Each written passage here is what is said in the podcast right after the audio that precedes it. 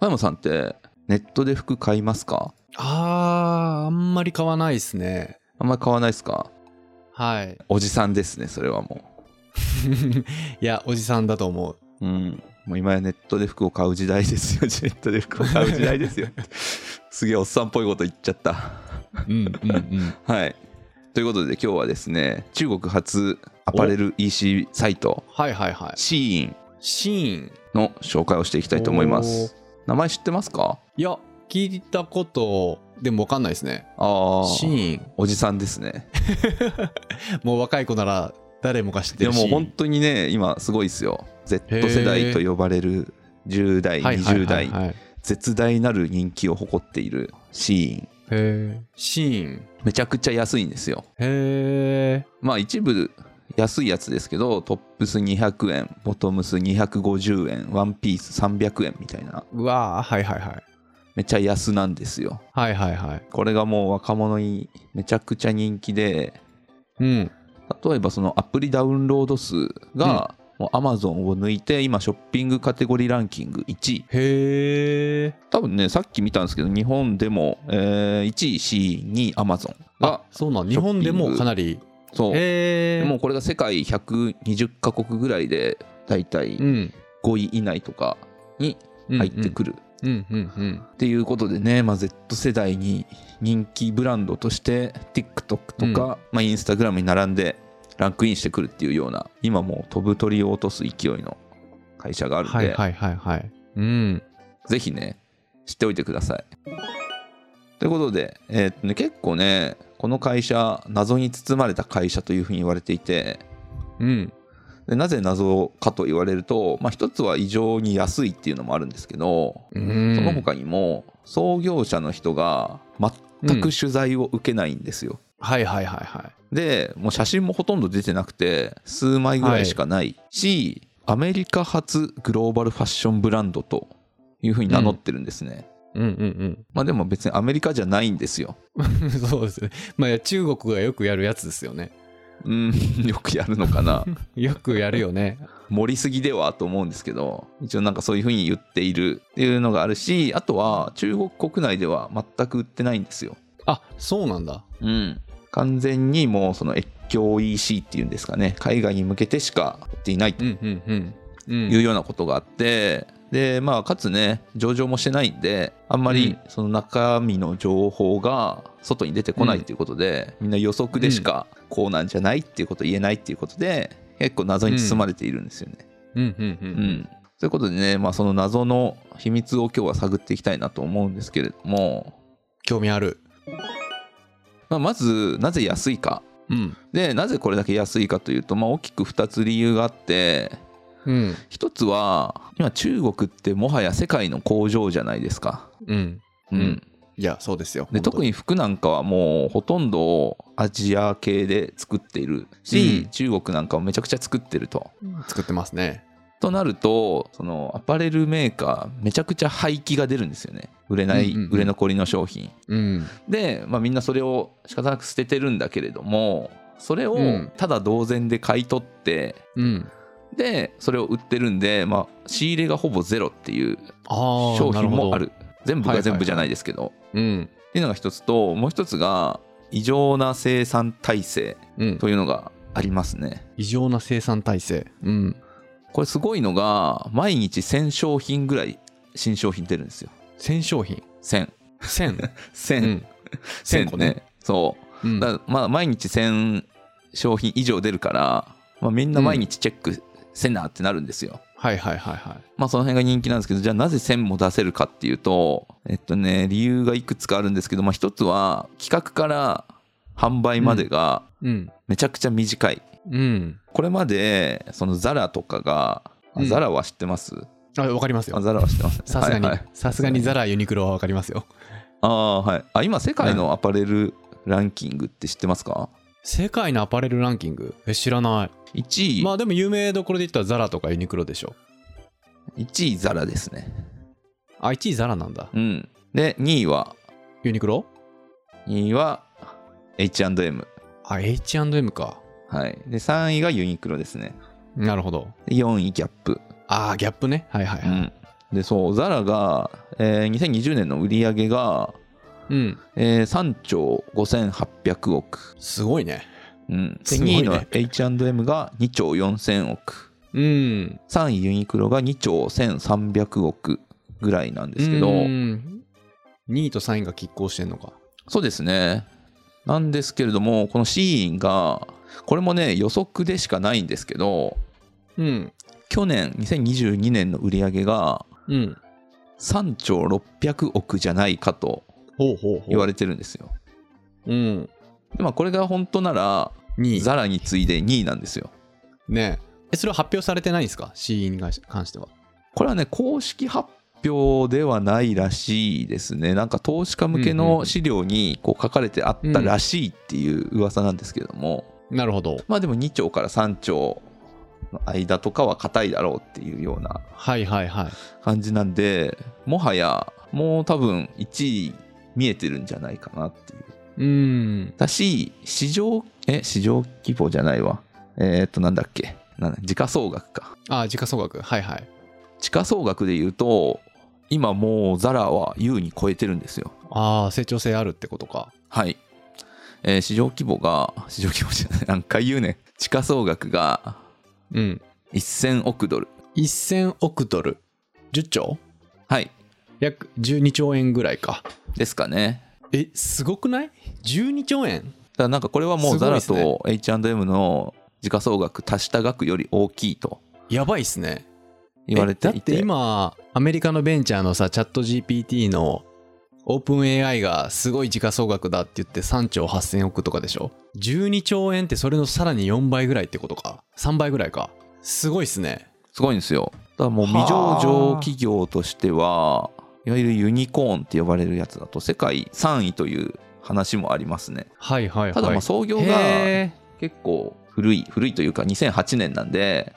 ーまあ、一般的にうユニコーン企業って10年以内のことが言んわそれうですねてるんでまあ、入らないっていう定義もありますけど、まあ、それぐらいのでかさということでちょっとそれを知らないんですかっておじさんたちにマウント取っていきましょうよ。はいはいはい。いやでもね、今、その、東洋経済に、の記事読んでると、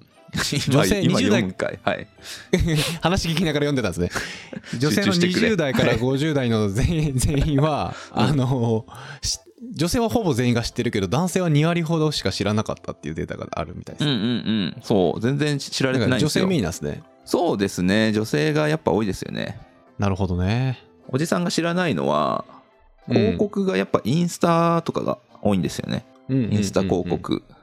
うん。そこでみんな知ったりとかそのインスタの有名なインフルエンサーの人とかがうんうん。紹介しててそこをきっかけで知るっていうのが多いんで、うんまあなるほどおじさんはきっかけないですよねはいはい。まあでも、おじさん相手にしなくても、このぐらいのスケール感出せるってことですよね。もうビジネスとして。ですねだからまあ本当に YouTuber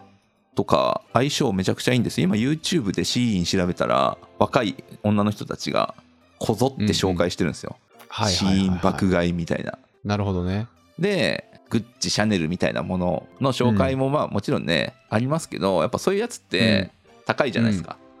うんうんうんうん。ね、例えばじゃあ2万円のもの買いましたってなって1個しか買えませんっていうよりシーンでうん。その1000円のやつ20個買いましたとかの方がうんうんコンテンツ量増やせるじゃないですか、うん。確かに。あとね最近結構多いのが子供服をここで買うっていうママさんとかが増えてるみたいですねああ、はいはいはい。もう子供服に金かけるのめっちゃもったいないもんね。そうですよねもう本当に1年しか着れない、いや、物理的にそうですよ、本当にう。ん、うん。みたいな中でねちょっといいの買うってミキハウスとかね。はいミキえミキハウスってあれ高かったっけヤースとファミリアがまあ有あ名フどァこミろリでアすだ、よファミねリアだ。どっちも高いですけフどァミリアとかうんねプチバトーとかさ。うんあの辺の買っちゃうとね、もうあれめっちゃ可愛いけど、もうこれ着れなくなってるみたいなね、現象起きまそすうもんですよねなるほど。めちゃ安を出せている理由でしたねうん。そう生産体制がすごいということで、うん。ザラがねそう結構革命だったんですけどうん、めちゃ短いと、それでも3週間だったんですけどその企画から販売までがうんうん。なんですけどそれがさらに短くなってうん今でだいたい1週間そのシーンでへえだしものによっては3日とかでいけるものもあるらしいはあはあはあなるほどで短いとどんないいことがあるかっていうとうんまずここってめちゃくちゃ小ロットの生産しかしないんですってうんうんうん100とか200とかそれぐらいおおなるほどで100とか200であこれ売れそうだなってなったら追加で作る、うんうーんだけれどももともとそういうファストファッション系って大量生産で安くするっていうことだったんで、その追加でこのなんか臨機応変に動くみたいなのがなかなかしづらかったんですけど、うんうんそれがいろいろな仕組みによってうんできるようになったなるほどっていうのが一つありますね。はいはいはい。いやでも今中国で、まあ、僕も貿易事業やってていろんな物品仕入れたり OEM でなんか中国で作ってもらったりしてるんですけど小ロット対応工場増えてきた感覚があります。ほうほうほう。中国であの工場探す時ってまあ僕の場合中国に会社1個作ってるんでそこの現地でまあいろんなネットワークあるんでそこで人人伝いに聞いたりとかまあアリババとかタオバオで探したりとか、まあ、ネットで探したりとかいろいろあるんですけど展示会に行ったりとかうん。あの最近は本当にあの100個でも作れますとかうん。すごく多い気がします、うんうん、例えばバッグ作りたいってなったらもう今までだったら本当にこっちで売るには1000個とか2000個とか作らないと採算合わないような工場ばっかりだったんが最近はね100個とか下手しいもうこれあのこの方だったら在庫あるから10個からでもいいよとかうんうん。いうのがすごい増えてきてる感覚があります。うーん。うん、だからそういうスタンスにちょっと中国がなりつつあったっていうのもあるかもしれないですねその世界の工場と言われてる中国がでもうほんとピンキリなんですよね品質悪いところってほんと縫製とかもボロボロだしもうこれダメだみたいなうもう絶対売れないわこれみたいなみたいな工場もたくさんあるんだけどまあいい工場も普通に全然ある、うんうんうん。うん、だからその工場探しっていうのがねかなり大変なんですけどそうなんですよね。だからやっぱりそういう取引先というか、とことの関係づくりっていうのもね、結構うまいことやっていて、例えば、これね、日本では当たり前なんですけど、うん工場に結構まあ、やっぱ短期で作ってもらう工場を探さないといけないんで、結構無理なお願いをしないといけないんですよね。うんうんうなんで、ちゃんとしないといけないんですけど、その一つが、えーちゃんとお金を払うっていう。 はいはいはい まあそれはそうだろうと日本だと思うかもしれないですけど、中国だと結構払えませんみたいなことがある中で、いや、ありますよち。ゃんと俺払い何回もま騙すされてんもん。 俺何回も騙されてるから。例えばいやー、これ言っていいのかなまあ、お金問題もそうですし、まあ、使ってる、まあ、アパレルブランドやったのアパレル商品だったんですけど、使ってる生地をいつの間にかめっちゃ低級の生地に変えられてたとかね。ああほうほうほうまあ、今回の話とはちょっと脱線するかもしれないですけど、なんかね、そういうこと普通にやってくるんです よね。あいつら。もうあいつらって言うわ。あいつら。まあ、日本だ。だとなかなかないですよね、いや、ありえないでしょ。そんな初歩的な例えばだからそれこそ何朝朝100%の生地で作ってる商品でそれを売りに出してるのいつの間にか麺に変えられてたとかねめちゃくちゃ安い麺に変えられてたとかね はいはいはいでまあこっちもこっちでも検品するんで気づくじゃないですかうんいやじゃあ変えてないって言ってくる よねほういやいやいやいやと朝やででもこっちもうもうこっちグラムも測ってさうんもう前の生地とこんなに違うとで動画も送っていやこれどうなってんだみたいなうん、 いや変えてないと変えて言って すごいななわけない折だろれとないんや折れないんですよねこれまあまああのへーいろんな中国人いますからねとかで揉めたりとかね、うんうんちゃんとこっちお金払ってんのにその枚数分入ってなかったりとかね うんうんうんもういっぱいありますよそんなのであとねいいなと思ったのがうんやっぱ国外に発送すると関税かかるじゃないですか。関税ねはいなんですけど抜け道抜け道ってことでもないんですけど、まあ、通常こういうねそれこそザラとかだと大口配送だから関税かかるんですけどシーン直接各家庭まで送ってるんで工場から工場からというかまあそうはいいうはいいはいはいはい1万6000円以内だと日本だと関税かからないらしいんですよね、えそれえどういうこと飛行機で運んでんのじゃそうですよあへえ一個一個エアで運んでるんだそうだから今噂によると中国からアメリカへの荷物の3分の1は c インじゃないかっていうふうに言われてるぐらい、うんうんうん。もうバカみたいに大量に送ってるらしいんですよ。エアではい。でもエアも高いっしょ。まあ、わかんない。 その辺の仕組みは、 200円の、え、200円とか100円のアパレルをエアで運運んでって採算取れるんかなだって1万ぐらいするっしょ。いや、そんなしないですよ。あ、そうなんすかそっか、もっとちっちゃいんか。めっちゃちっちゃいんか。めっち服っゃちてっちゃこいうですよ畳んもうで、本当に段ボールに入れたら。封筒とかに入るぐらいのものも、あー、そういうことか。で、2、3000円で送るってことか。いや、そんなかかってないですね。送料見てくださいよ。買いますか一回買ってみる多分ね、初回は送料無料かつ返品も無料。 はいはいはいはい。あ、でもなんか、ちゃんとしてますね、服。ファッション、 ちゃんとしてるのかなうーん、まあまあ、でも、確かに安いですね。259円、400円。これ、送料どこに書いてんすかねあ、2000円以上、2000円以下の場合は500円。うん、安っ。 2000円以上または新規登録後初回50文字は送料無料。 500円ってだってユニクロも多分500円ですよ、送料。え、これ、中国から直送してんのこれ。そうです。そんなやり方があるとはね。なるほど。子供の靴いいですよ。あの、中国でお買い物するとき、僕もたまに買いますけど。あ、そうですか。靴はね、意外にしっかりしてる、中国の靴。 へえー、なぜか。なぜか。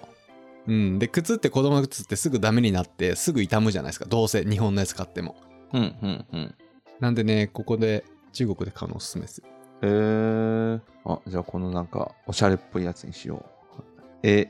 エネルギッシュみたいな文字が書いてる。 謎の T シャツを買いますよ、僕は。アウトラインをもう少し言っておくと、うん。まあ、中国広州の会社で創業者がうん日本語読みだと許行天さんうん。またはクリス・シューさんとも言うクらリしスい州。はいはい。ビジネスネームかなわかんないですけど、うん。うんうんうん。でこの人はまあもともと大学卒業後に普通に就職して IT 系の企業に勤めていたとはいはいはい。いうことでそこでなんか SEO の事業を担当してたらしいんですね、なんでまあ結構技術寄りの人だというはいこはいはといでして、で2008年に独立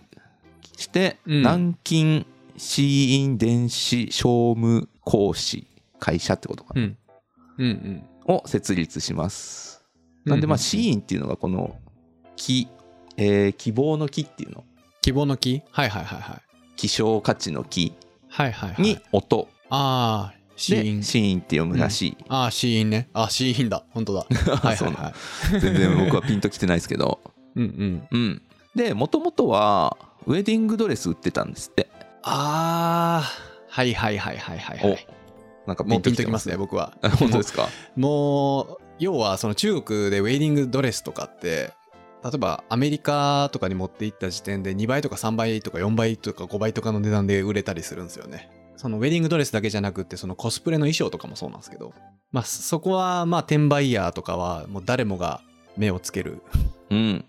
とこですね。 あれ誰もが目をつすけるとこごいですね。うん台本見ました僕の。あ、見てないですね。そう、えーっとね、もううん言いたいこと全部言われたんですけど、えーそう、中国のウェディングドレスがアメリカで、それ何倍も、まあ、高ければ10倍以上とかで売られてるのを見てう、んうんうんうん、うんうんうんえー海外で売ろうと。うんうんうんで、中国製だと結構安いんですよね。1万円とかのドレスがあったりするんだけども、アメリカだと10万円とかうんで売れるっていうのを見て、うん2008年にそれを、えーやりますと。なるほどで2010年からウェディングドレス以外のレディースファッション全般を扱うブランドとして、うん当時はねシーインサイドっていう名前でやってたらしいですねうんうんで、えー2010年にシーインサイドでファッション全般をやり始め2015年にシーインという名前に、えー名称変更とはいはいはいいう感じなんでまあ技術畑の人がたまたま選んだのがうん服だったっていうなるほどねでもこの中国のそのシーインとこの英語のシーインっていい語呂合わせですねそうですね。もともとは多分その彼女とかを意味するしではなかったんですけど、そう感じますもんねその女性向けなんだなみたいなインでうんこう、うんか女性たちが入り込むみたいな意味合いになってるんでしょうね、多分そうですね。あのー原宿にポップアップショップとかができたり大阪もね、はいはいはい去年かな去年年末ぐらいとかにあったんですへよー心斎橋に期間限あ定でマジですかえー、で全然も知そらんかこっもたね、うん僕もねちょっと行けなかったんですけどすごい、人だったみたいで、でうんなるほどねすごいのがねうん他も結構やってるとこあるかもしれないんですけど、売ってないんですよお店行ってもうん物はあるけど買うのはネットで買ってくださいねっていう、あーなるほどね すごいねいやでも絶対そっちの方がいいわ、そんだけ安くで送れるんだったらそのわざわざね中国から日本には、船で運んで関税払って消費税金払ってみたいなことしてると採算合わないからでしょうんそうだからやっぱなる持ほっどてっちゃうと売り切れになったら、みたいないろいろあるし、うんまあ一箇所でそのネット注文だけを受け付けるっていうふうに集約した方が効率がいいとかいろいろな理由あると思うんですけどはいはいはいはいはいいやーすごいねなるほど勉強になるなそうなんかねいろいろ応用できそうだなと思うところはあっていやめちゃくちゃこれ応用できますよいやだからその生産もそうだしそのん一箇所から配送全部まとめてるっていうのもすごいですよねああそうですねうんうん、うんなんか骨組みだけ活かせればいろんなビジネスにも転用できそうな感じがしますね例えばさそのコンビニの弁当とかもさすごい量廃棄してるじゃないですかはいはいああいうのも捨てるんじゃなくてどっか一箇所に集めて一箇所から全部ネットで注文受け付けてめちゃくちゃ安い値段で配送するとかねなんあかーなんかそういう風な転用ありがますねできそうな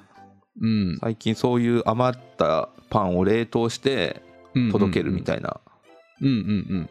だからそれもいちいちさ店舗に配送してるとその時間とかさ賞味期限とかがあるからもう一箇所に全部集めちゃって、ネットで注文受け付けて全部配送するとかさ、そうですねなんかいろんなビジネスアイデアに転用できそうな骨組みですねこのモデルなるほどね店を持たない一箇所に集約うん、まあ店は持ってもいいんですけど、その、店に在庫を置かないっていうことですよね。多分そうですねうん。だから宣伝用の、もうもうまさにアンテナショップとして、宣伝だけするためだけのお店があって、お店からネットで注文できるみたいな。でもなんかテスラも多分そんな感じっていう話聞きましたけどねうん。テスラも結局お店あるんですけど買うってなった時って iPad 渡されて、じゃあここで注文してくださいって言われるみたいな、はいはいはい。まあでももうそういう時代ですね。